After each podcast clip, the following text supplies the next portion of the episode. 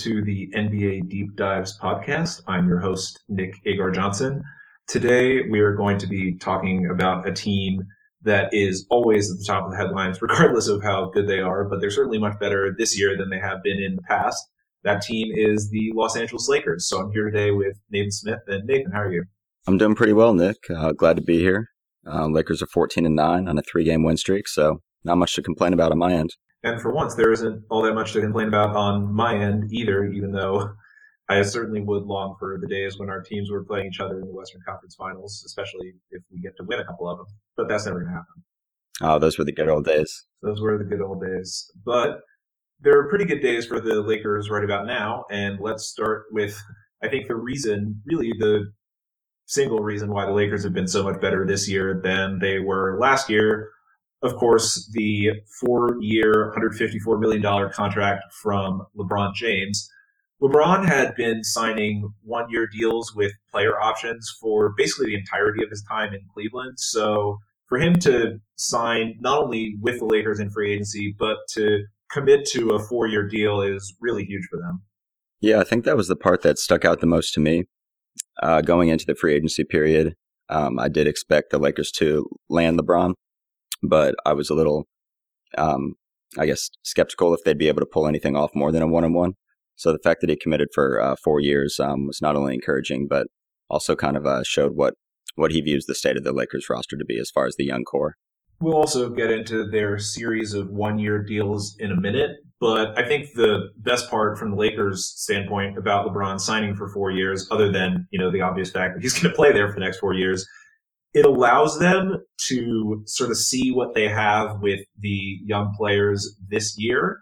And then if they decide to make a big push, if they disappoint in the playoffs or what have you on that front, they can make a bunch of moves in the offseason. But if he'd signed to a one and one deal, they really would sort of have to push all their chips in to the center of the table to try and get pieces around him this year that would make him want to consider sticking around. But as it is, they can still work within the longer time horizons of their younger players without having to sacrifice enough to sort of go into a win now mode that we saw out of the Cavaliers in the last four years. Yeah, I think that's a, a great point, Nick. Um, we saw some of the moves that the Cavs would make, such as let's take uh, Kyle Korver for example. Uh, on the court, it was it was more than fine. Uh, Korver was a great contributor, a solid role player for him, one of the best three point shooters ever but um, I believe they had to give up a first round pick, if not another draft pick as well, to get him. And those were, um, well, it's, that's not necessarily a bad deal in itself, in and of itself. When you make four or five of those deals and kind of um, make your franchise kind of hamstrung um, in terms of future resources and everything, sure you're going to raise your ceiling in terms of uh, in terms of winning now, which is exactly what they did, is capturing a title with LeBron. But you're of course going to um, handicap yourself as well. And we'll be seeing that next offseason and um, in a couple years to come as they're, the Cavs are a little light on draft picks, of course, with the Lakers, uh, like you alluded to. That's not really going to be the case. The Lakers have uh, younger players that are certainly more highly regarded than the Cavs did, at least last year. And this core is much more likely to stay.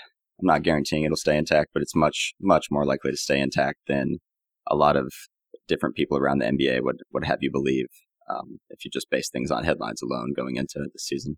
And the other thing with LeBron signing with the Lakers, the Lakers ownership situation hasn't been as stable over the last decade as it was during the decades that Jerry Buss ruled over the team during the Showtime era and even further back.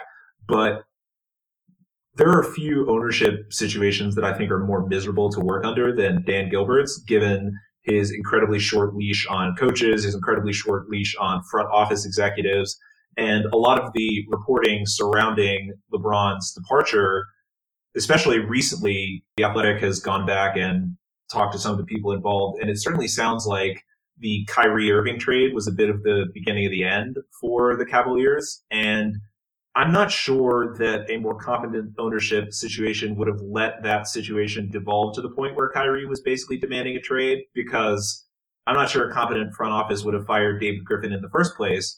And given that the LeBron Dan Gilbert relationship was fraught even before the Comic Sans letter after his departure, it certainly does help to go from a team that is incredibly unstable on the basketball side because the owner has decided that his experience with Quicken Loans makes him a viable evaluator of NBA talent.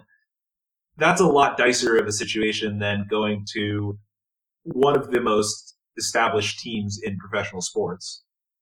Absolutely. I think the uh, Comic Sans letter that you alluded to, while that was a few years back, uh, totally illustrates what what's going on in terms of uh, how Dan Gilbert views not only the Cavaliers but views himself as well.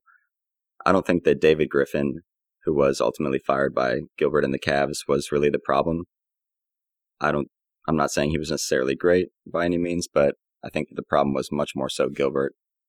Um, he definitely is one of those owners that kind of wants to dip his hands um, in the pot and kind of have his own imprint on things, which, like you said, is like you alluded to at least, is uh, somewhat questionable considering that he is just, uh, I mean, what is he, the, the CEO of Quicken Loans, I guess. Um, but I really, as far as Kyrie, I really don't think that most front offices would have handled the situation quite that way. We can look at Kawhi Leonard with the Spurs, for example. Now, just to be clear, I do think that the Raptors won that trade, um, clearly, but the Spurs at least did get, you know, a DeMar DeRozan, um, you know, it's not like they got a hurt and flawed Isaiah Thomas and okay Jae Crowder and a non-existent Ante Zizic. So I, I really think that the Cavs really kind of let Kyrie Irving force the situation and hold all the leverage when in reality the you know situation was he was under contract so he's not really the one that had leverage. Um, a lot of these situations are you're not really going to get true value for a superstar like Kawhi Leonard, Jimmy Butler, Kyrie Irving. Some of these guys have gotten traded, but certainly the the Spurs um, at least got something, whereas the Cavs kind of just, as you said, kind of opened up the door for the beginning of the end. And this is a no Isaiah Thomas slander podcast, even though I'm sure, given his time with the Lakers, it might be easy for you to slander him. I like that too. I like him. I will say this about the trade, though the fact that Isaiah Thomas was the centerpiece of that deal seemed very much like a Dan Gilbert stamp on the whole situation. The idea, and especially something that was even talked about coming into this season, that he thought the Cavs might be a playoff contender. The Isaiah Thomas trade had all the hallmarks of we want to win now to try and keep LeBron James around. And on the one hand, if you're Cleveland, you had to do everything you possibly could to convince LeBron to stay. On the other hand, that was a really short term focused deal that it certainly seems like they did not account for the extent of Isaiah's injury during that deal. And part of that, I'm willing to bet, is the Celtics not being entirely forthcoming with his medical information. But even without that, that was a huge risk of them to take. But let's talk about some smaller risks and talk more about the Lakers rather than the Cavaliers trades the one year deals that the Lakers gave out this offseason to four veterans JaVale McGee, Rajon Rondo, Lance Stephenson, and Michael Beasley. One of those deals is looking like an absolute home run. So let's start with that. How surprised have you been by what JaVale McGee has been able to do for the Lakers this season? I mean, I've definitely been moderately surprised, but maybe not over the top or to the degree of NBA Twitter uh, JaVale McGee was al- always someone that, you know, you knew as a point per minute player um, type guy, you know, 15 minutes or so with the Warriors, even less at times.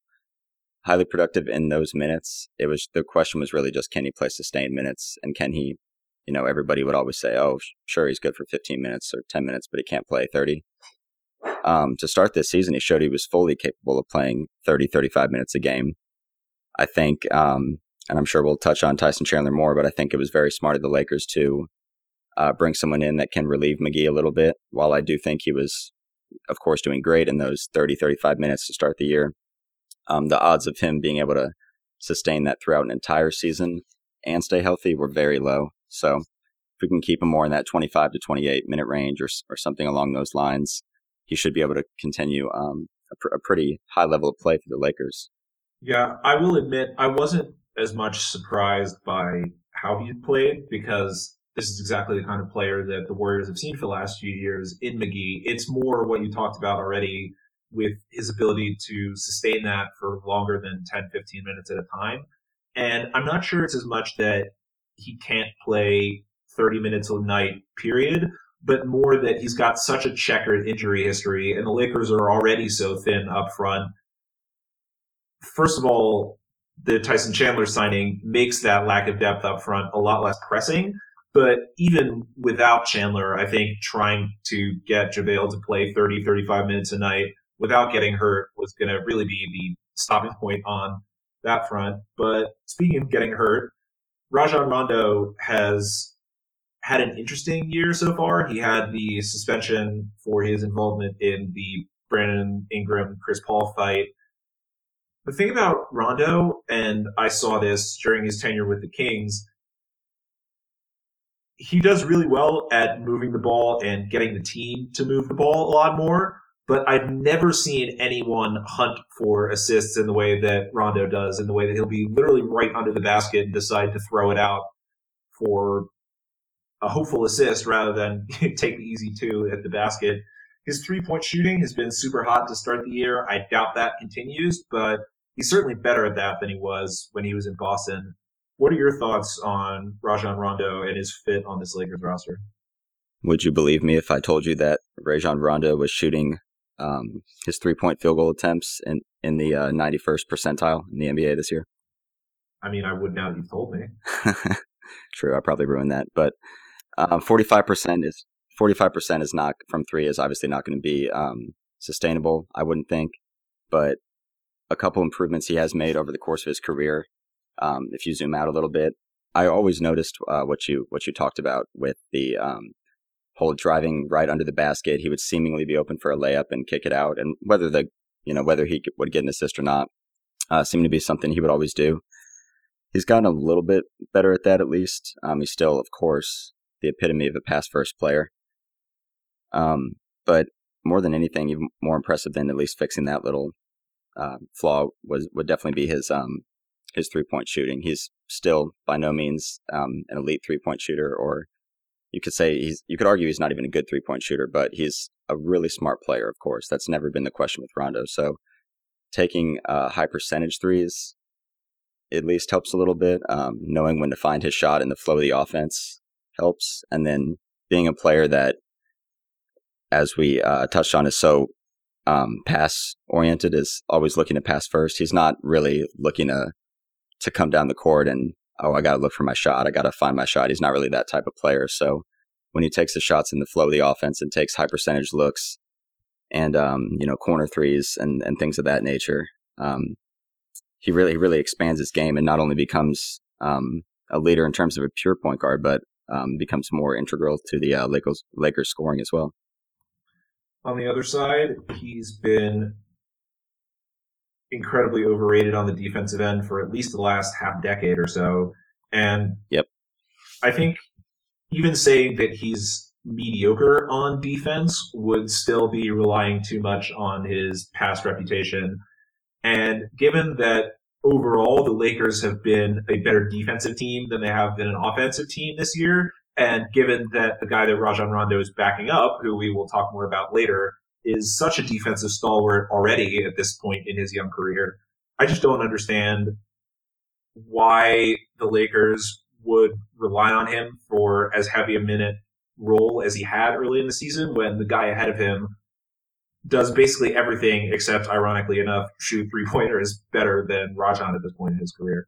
Yeah, and I, I am a fan of Luke Walton. I like what he's done as a head coach. But one thing that did really make my make me scratch my head was um, just two, three, four, five, too many minutes for Rondo and two, three, four, five, um, or, or less minutes for Lonzo Ball than, than he should have at the very least. I I wanted to see something along the lines of 32 minutes a game for Lonzo, which um, he's you know he's been able to get to that range, of course, with the Rondo injury, but at the end of the game, we'd have Rondo uh, closing out the game at times, um, which you can argue for and against, but certainly from the defensive end, it's it's not even close. You want Lonzo Ball out there, and I, I, don't even I don't think it even necessarily comes down to Ball versus Rondo. Um, there's ways you could have both of them on the court, but just point blank, Lonzo Ball absolutely has to be on the court to end the game. He's, you know, the Lakers' best defensive player. Um, and, uh, you know, this, this may shock a lot of people until, um, the word starts to get out a little more, but, you know, in all, um, an all defensive first team or second team candidate, honestly. So when you've got a guy like him that can guard point guards, shooting guards, and even step on forwards, we saw him do a great job on uh, Harrison Barnes, for instance. He's absolutely got to be in the game. Um, you've also got the perspective of Lonzo needs to to grow and learn and mature, um, along with the other 20, 21, etc. Um, year old players that the Lakers have. So while I do love Rondo and and I, I still do like the signing, I think um, bar nothing, Lonzo Ball has to be out there for 32 plus minutes a game. And we'll talk more about Lonzo later on as well, but someone else who certainly could be giving up more minutes to benefit Lonzo. Lance Stephenson has been mostly excised from the rotation in the past few games, and that I think is a clear positive for the Lakers because he's really not all that great on the defensive end and if he's not dribbling the air out of the ball trying to find a shot for himself, he's not helping you much on that end of the floor either. Given the other players on the Lakers, Lance Stephenson shooting the ball is almost always a bad outcome for your offense. I cannot tell you how many times this year when I've watched the Lakers, I've seen Lance just, like you said, dribble the air out of the ball and take a bad contested two and miss it wildly. I, I really am struggling to find something positive to say, honestly, other than the game against Phoenix where he had a near triple double. I think that he just um, takes away playing time pretty much from guys like uh, Josh Hart. And if you want to go, if you want to go from more of a long term perspective, like guys like Svi Mykhailiuk. But even Michael Beasley, I think, is uh, much more capable contributor. He grades out extremely well uh, when it comes to just pure offensive um, numbers. The last couple years, both players are going to really give you, as far as Beasley and Lance, are going to give you, you know, next to nothing on the defensive end, really. So and the way I see it is what why not give the playing time to a Beasley, a guy that's going to be way better offensively, and b uh, just increase the the minutes per game for guys like Josh Hart. Makes a lot more sense for the Lakers as far as uh, spacing the floor with shooting ability, and then um, and as far as you know, you just want to obviously give playing time to a guy like Hart, a young up and coming guy, as opposed to Lance, who kind of hogs up usage and and is not really the most uh, efficient basketball player. So you mentioned Svi Mykhailiuk in passing. Let's go now to the rookies. So Svi looked incredible in summer league. I saw him at the Sacramento summer league, and he looked like one of those late draft steals. Someone who maybe doesn't have that great of an all around game, but is such a good shooter that it almost doesn't matter and he's really struggled to start the season.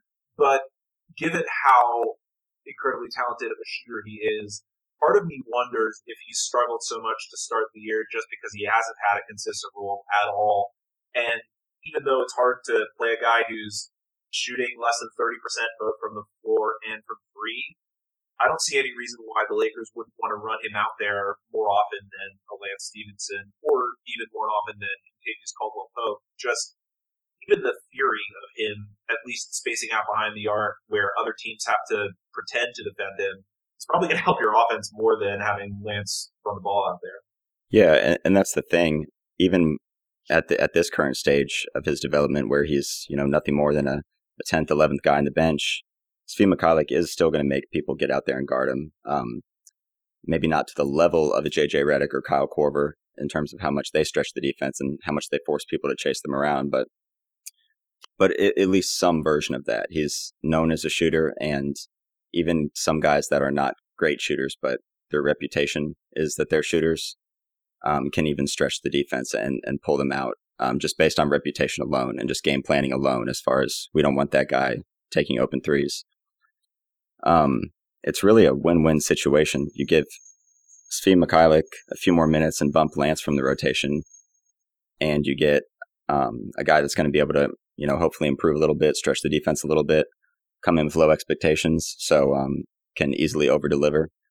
And then you eliminate a guy from the rotation that's wildly inefficient as far as the offensive end, and as far as the defensive ability between either of them, I think it's almost irrelevant, honestly, because Lance is really not that that great at it, except for a couple small areas. And then Svi might not be great yet, sure, but it'll give him a chance to improve defensively as well as overall. And the other Lakers rookie this year, Mo Wagner, missed the start of the season, has gotten a little bit of playing time recently, scored his first NBA points a little while ago. He almost looked better in summer league than Svi Mykhailiuk to me, just because he is the kind of stretch four, stretch five that any NBA team could use right now. And he looked a lot better on the defensive end than I thought he would. His feet being not that great in terms of lateral quickness is not as much of an issue as I thought it would be. He's, I think, preternaturally smart on the defensive end for a rookie, even though almost all rookies are going to look bad on the defensive end. I'm hoping that he's going to get more playing time going forward, especially given the Lakers' relative lack of depth up front. But do you think he's going to be more of a developmental player this year behind JaVale and Tyson Chandler, or do you think he might get more run as the season goes on? I do think he'll be more of a developmental player this year, um, but that's that's more so having to do with the Lakers' roster construction, rotation, and how I think their season's going to shake out. Uh, it's not really a knock on Mo Wagner or anything like that. Um, I I really did like his his game. I didn't watch him a ton at Michigan, but um, I sure as heck watched a lot of tape on him over the summer um, as the Lakers after the Lakers drafted him, and then of course during summer league where. In, uh, before suffering an injury that kept him out for the rest of summer league, he really was dominating. Um, I think they're probably just gonna, hopefully by the end of the year, be a guy that can play uh, 10, 12 minutes a game and uh, maybe make a three. Um, if, if not, certainly stretch the defense, um, as we kind of alluded to with Svi Mykhailiuk. I am excited for his future going forward. It's, he's a really athletic kid that can uh, light it up from the outside. But as far as this year, if he could just be more of that kind of um, stretch the defense and maybe um, get hot here or there on, on on a night when he gets an extra opportunity with with a player out of the lineup or something like that. Let's talk more in depth about the Lakers' rotations so far this season, and I wanted to start off by talking about the big man rotation. Getting Tyson Chandler as a buyout guy this early in the season, maybe it's a bit different from the fan perspective, but certainly from my perspective, it seems like he really turned their season around just because they didn't have to try something stupid like running Kyle Kuzma out at center when he was going to get absolutely plastered on the defensive end every time. And just having a second really solid lob focused shot blocker in the paint, I think has made a huge difference for the Lakers this year. But do you think that's been overstated? Sort of how much Tyson Chandler has contributed to turning their season around after what was a surprisingly tepid start from them? Uh, believe it or not, I, I actually don't. Um, I thought he'd be, you know, a nice impact, but, but you know, of course, uh, ten to fifteen minute veteran presence clubhouse type of impact. Not really, um, I guess, not really to this level. He's kind of outperformed expectations a bit. Um, the Lakers, I believe, were bottom ten, bottom ten or twelve in defensive efficiency before his arrival, and now they're all the way up to seventh best in that department. While a lot of that does have to do with coaching, um, the players just generally improving and um, getting better within the scheme. You certainly have to credit Tyson Chandler as well. Um, he had a fantastic block uh, to seal and to clinch a game as the buzzer was about to go off. I think in only his second or third game with the club, even played, I want to say, a full fourth quarter and, and closed out the game um, ahead of JaVale McGee. So that um, that it doesn't by any means mean that he's going to overtake McGee. He's going to be an excellent complement to him, but uh, it just shows you how how well he's um, played since coming over. Really looked revitalized, and I certainly can't blame him after uh, leaving the situation he was in, where he gets a lot of uh, uh, coaches' decisions, DNPs, and really just being in a team that was tanking, for lack of a better term, and now now coming to LA and playing with the King. So I don't, I don't not surprising, I guess, is what I'm trying to say that he's uh, played in such a revitalized way and has really been helping the second unit. So let's now talk about someone who we danced around talking about earlier in the podcast I want to devote some time here to talking about Lonzo Ball. And Lonzo Ball is the archetype of the kind of player that tends to get dramatically underrated. He does basically every single thing that a basketball player can do on a basketball court really well. And the one thing that he is not particularly great at, at least at this point in his career, is exactly the one thing that everybody will focus on. His scoring numbers generally, his shooting efficiency numbers, quite rough. But his defense, I wouldn't quite say first team defense at this point, but I think he'll definitely be a solid contender for one of the second team guard spots. He's been incredible on that end of the floor. He's a really intuitive passer. He's almost the opposite of Rajon Rondo in that he will just make the best play, whether or not he's likely to get an assist from it. He'll pass the ball ahead in transition, get a ton of hockey assists, and he helps a lot on the boards for any kind of guard, but especially for a point guard. And so people maybe because of the LaVar situation tend to look for all the possible ways to criticize Rondo. Maybe it's LaVar, maybe it's just being in the Los Angeles media market, but I think it's really tough because he's such a good basketball player, except for the one thing that everybody is going to focus on all the time. And it doesn't work as well this year because he's had a pretty rough season. But if you were to tell me last year whether I could have Andrew Wiggins from two years ago or Lonzo Ball on my team, I might be one of the only people that would do this, but I would take Lonzo every time because there are plenty of other people who can score. There are four other players on the court who can score at any given time, but Lonzo makes the team better in every sort of way that isn't going to show up in the race for the scoring title. Yeah, it's kind of it's kind of insane how how often people undervalue and and kind of just forget about the fact that defense is a huge part of basketball. Um, he's he's definitely not an elite scorer, and he might not ever be, but he does literally every other thing very well. Um, his defense being the main thing, of course. He, he'll lock down point guard, shooting guards, small forwards, and I think the hockey assist that you brought up is a great point.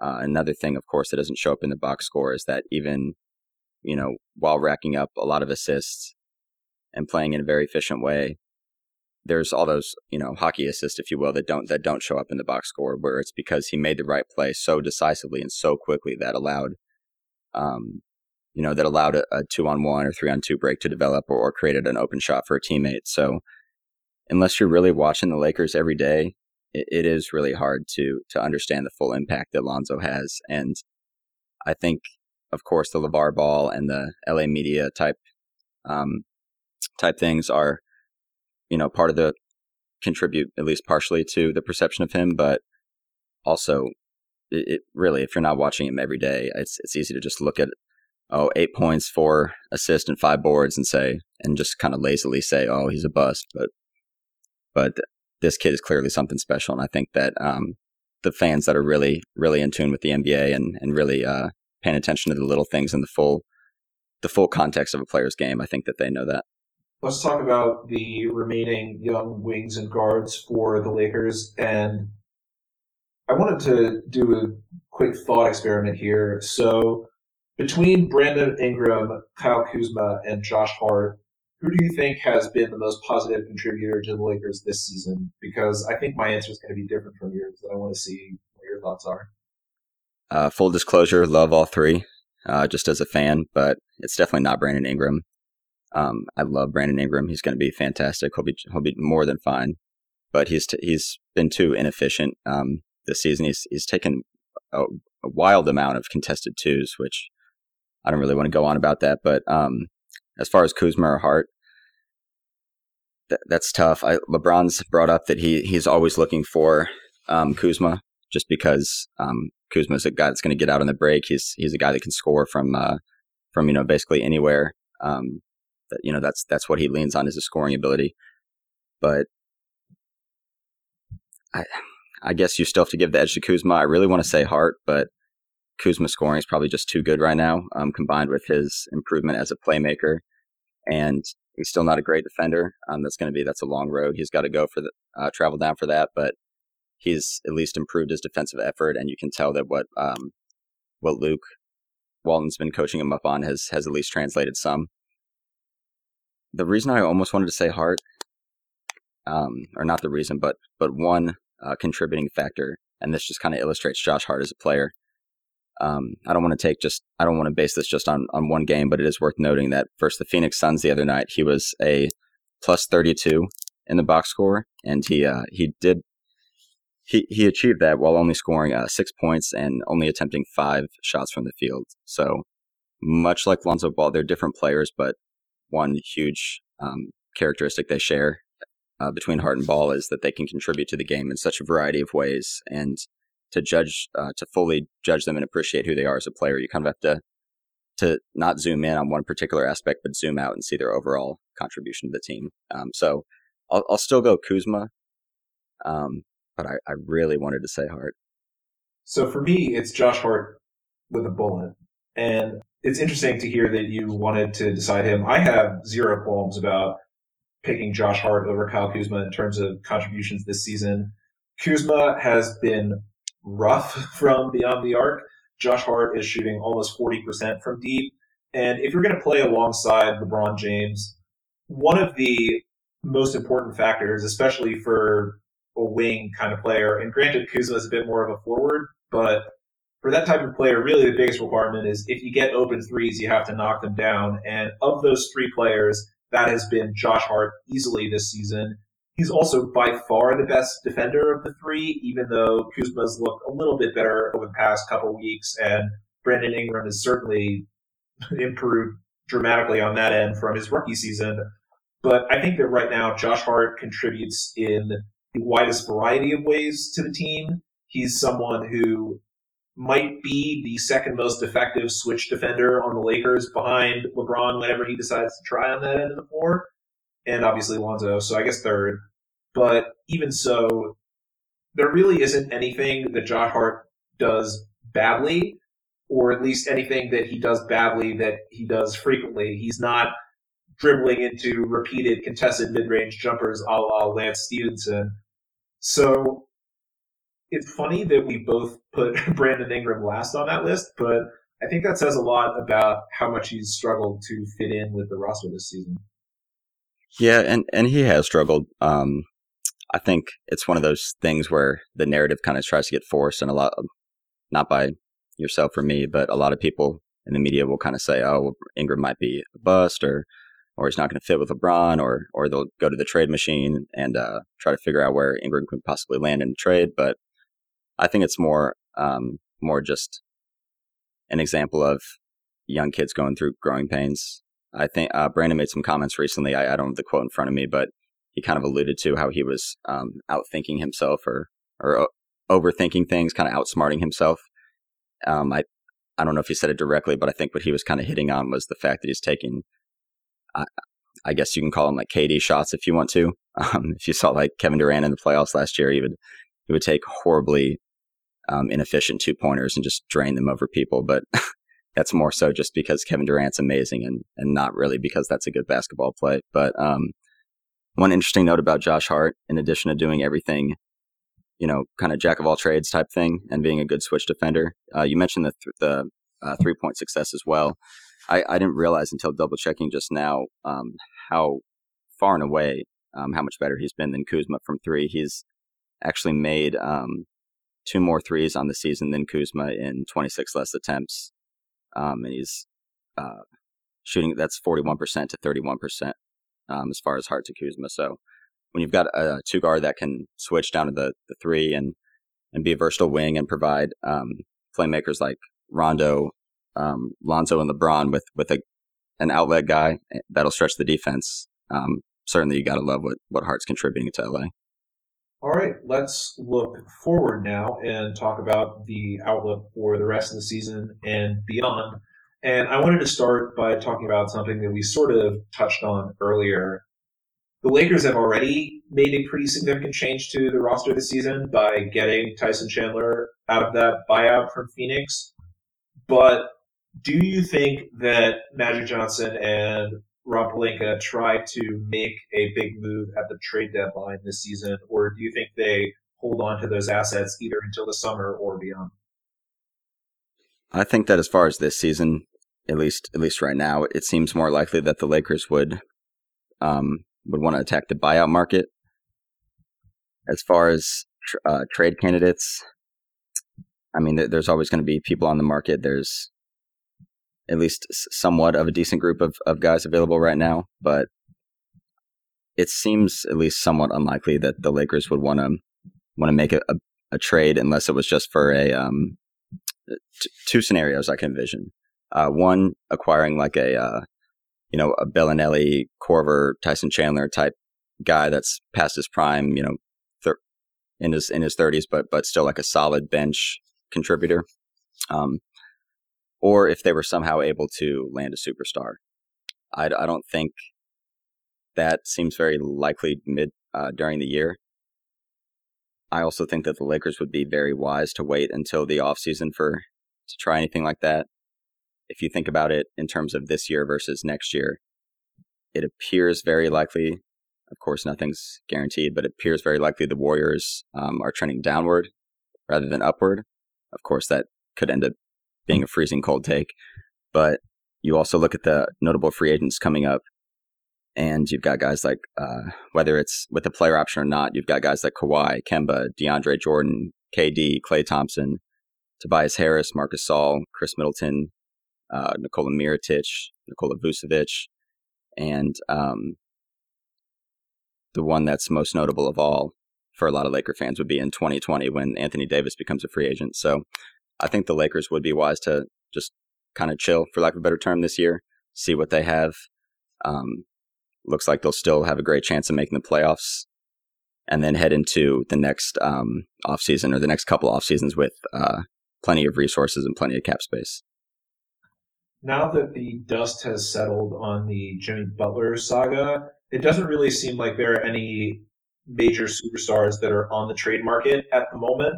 The one thing that might be interesting for the Lakers is once December 15th hits, I would consider looking into something like a trade for Trevor Ariza, maybe just sort of sending out filler salary and a heavily protected second round pick in return.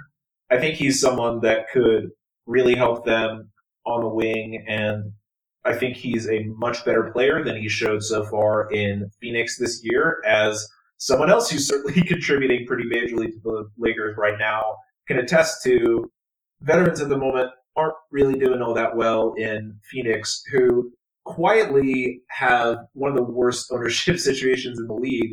Talking about Dan Gilbert earlier, Robert Sarver is in that echelon of really terrible, terrible NBA owners. And as someone who rooted for a team that used to be owned by the Maloofs, I certainly have a little bit of experience in those matters. Yeah, you said it. Um, when it comes to Trevor Ariza, I, I really think why not? Um, I know that I alluded to Lance Stephenson stealing minutes away from Josh Hart, and if if you look at it in one perspective, it, it would almost seem that Trevor Ariza's role would be redundant. But Ariza is a much better player than Lance Stephenson. We saw with the last couple years with the Rockets that he's that that perfect kind of glue guy. He doesn't need high usage. He doesn't need a ton of shots. He's he's out there for for things other than that. Um, just to be, be a solid guy, know where to go with the ball. He's not going to dribble the ball ball into the ground. He's not going to take too many shots. He's going to not play elite defense anymore. Definitely not. But he's going to play solid defense and and have a good defensive IQ. And when it when it comes to the playoffs, while while I think that Josh Hart, even right now, is, is probably better than Trevor Ariza, when it comes to the playoffs, I, I want Trevor Ariza out there if, if it comes down to Ariza versus Josh Hart. So if, if he's going to be a buyout candidate, it makes complete sense. I mean, he, he's a guy that's already won a championship with the Lakers, so why not bring him back and um, add to the, you know, the group of veterans they have to that they've surrounded the younger guys with. Uh, LeBron James, Rajon Rondo, and Tyson Chandler being the three that have won a title on the Lakers and that have extensive playoff experience. But if you had another guy like Ariza, I I really don't think it can hurt. I mean, he even uh, showed how much he wants to be a Laker, right? He I think he had a, a heck of a game the other night at Staples Center. I do want to have a camera in the locker room for when Ariza walks up to Josh Hart and asks for number three back. I would I would really like to see that as well. So you talked about playoffs, and it certainly seems like the Lakers are going to comfortably cruise to a playoff spot after some hiccups early on in the season. But where do you think they will end up in terms of standings by April? If you look at their record right now, they're on pace uh, to win 50 games. I believe the Vegas projections, if you're into that, were 48 or 48 and a half wins to start the year. I think both of those numbers are, are pretty realistic. I, I didn't really think that there was any chance that they were going to be like a 60 win team or or anything north of 55 this year. I thought 55 would be their ceiling and and probably most likely, you know, not to give you just kind of a straightforward boring answer, but probably most likely right at their total or somewhere between 40 48 and 51 52 wins. The Western Conference is, is still um, while it's been a little odd this year to say the least, is still um, very very strong the Lakers aren't going to have any any more stretches, um, any more ten game stretches where where they're playing all these all these tanking teams and everything.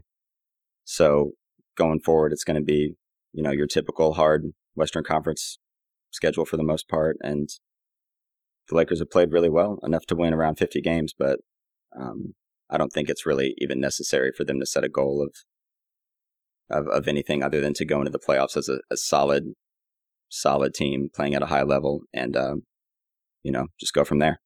I think the most interesting thing about the Western Conference this season is that unlike previous years where the West has been the stronger conference for a couple of decades now, but there were at least a couple of cupcakes on the schedule.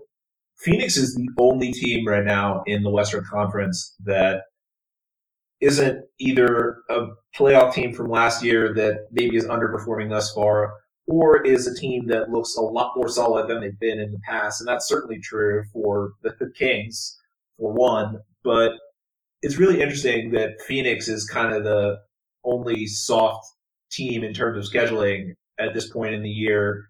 And the West has always been a bit of a bloodbath, but having 14 teams that are still reasonably in the playoff hunt is astounding. And I do think that the Lakers will end up being one of those playoff teams, but if I were them, I would really want to make sure that I at least get to the six or seven seed because once DeMarcus Cousins comes back, if he's even half of what he was last year, adding that to the Warriors team, I think they will fight their way back to the top seed pretty quickly. And you do not want to face the Warriors in a 1 8 matchup.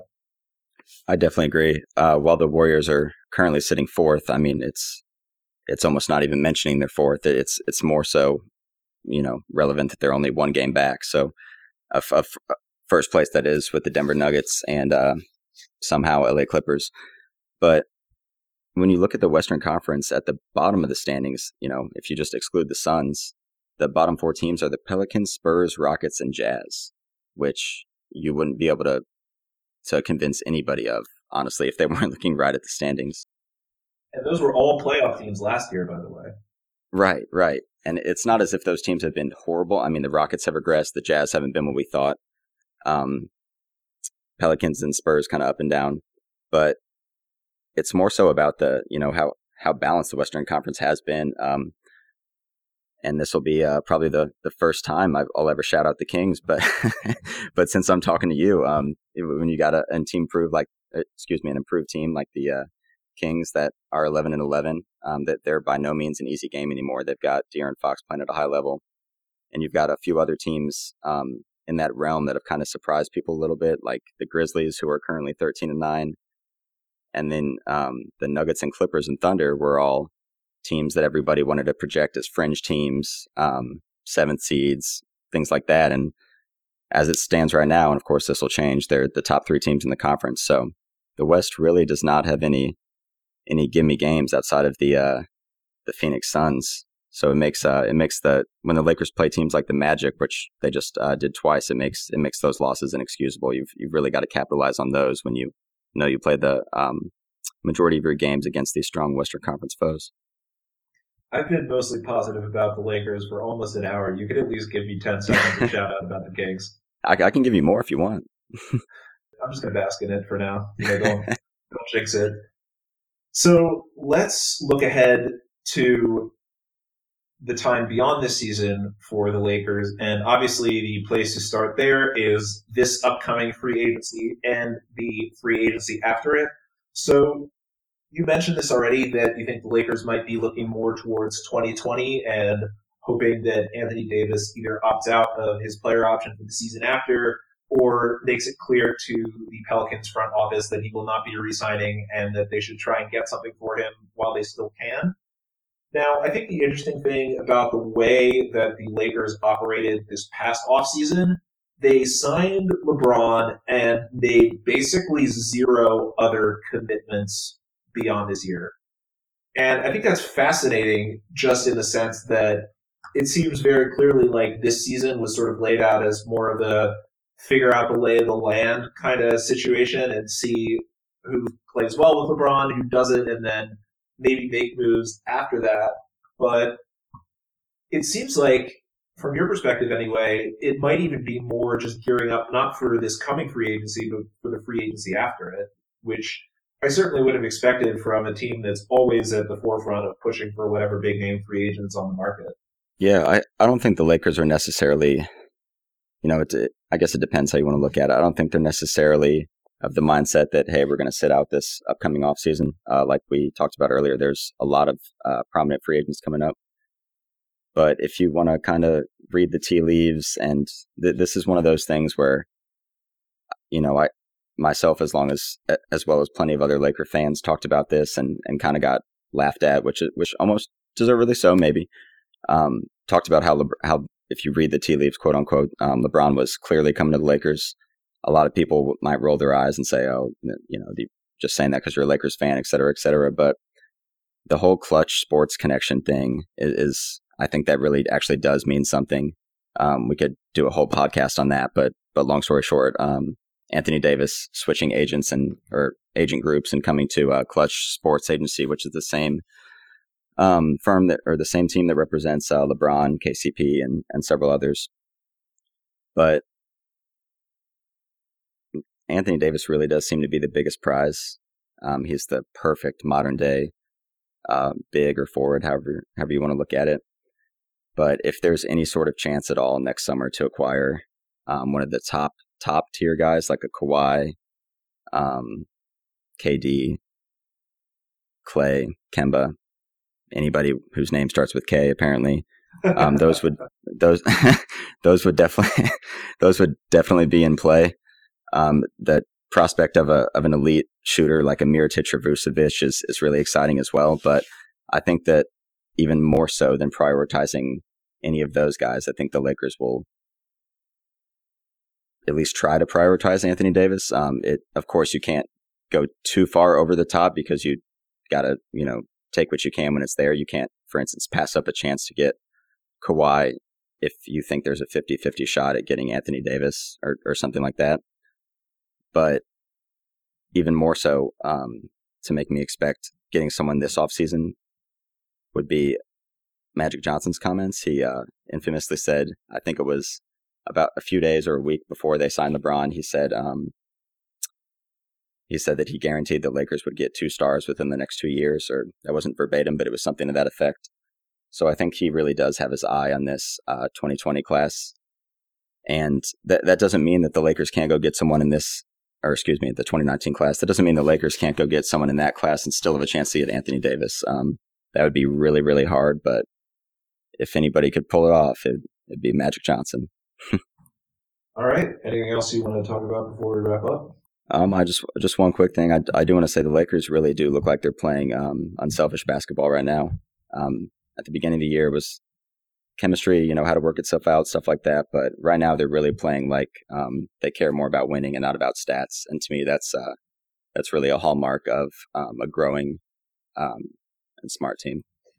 All right. Well, he is Nathan Smith. You can find him on Twitter at Nate Smith NBA, and you can find his written work on the hashtag basketball website.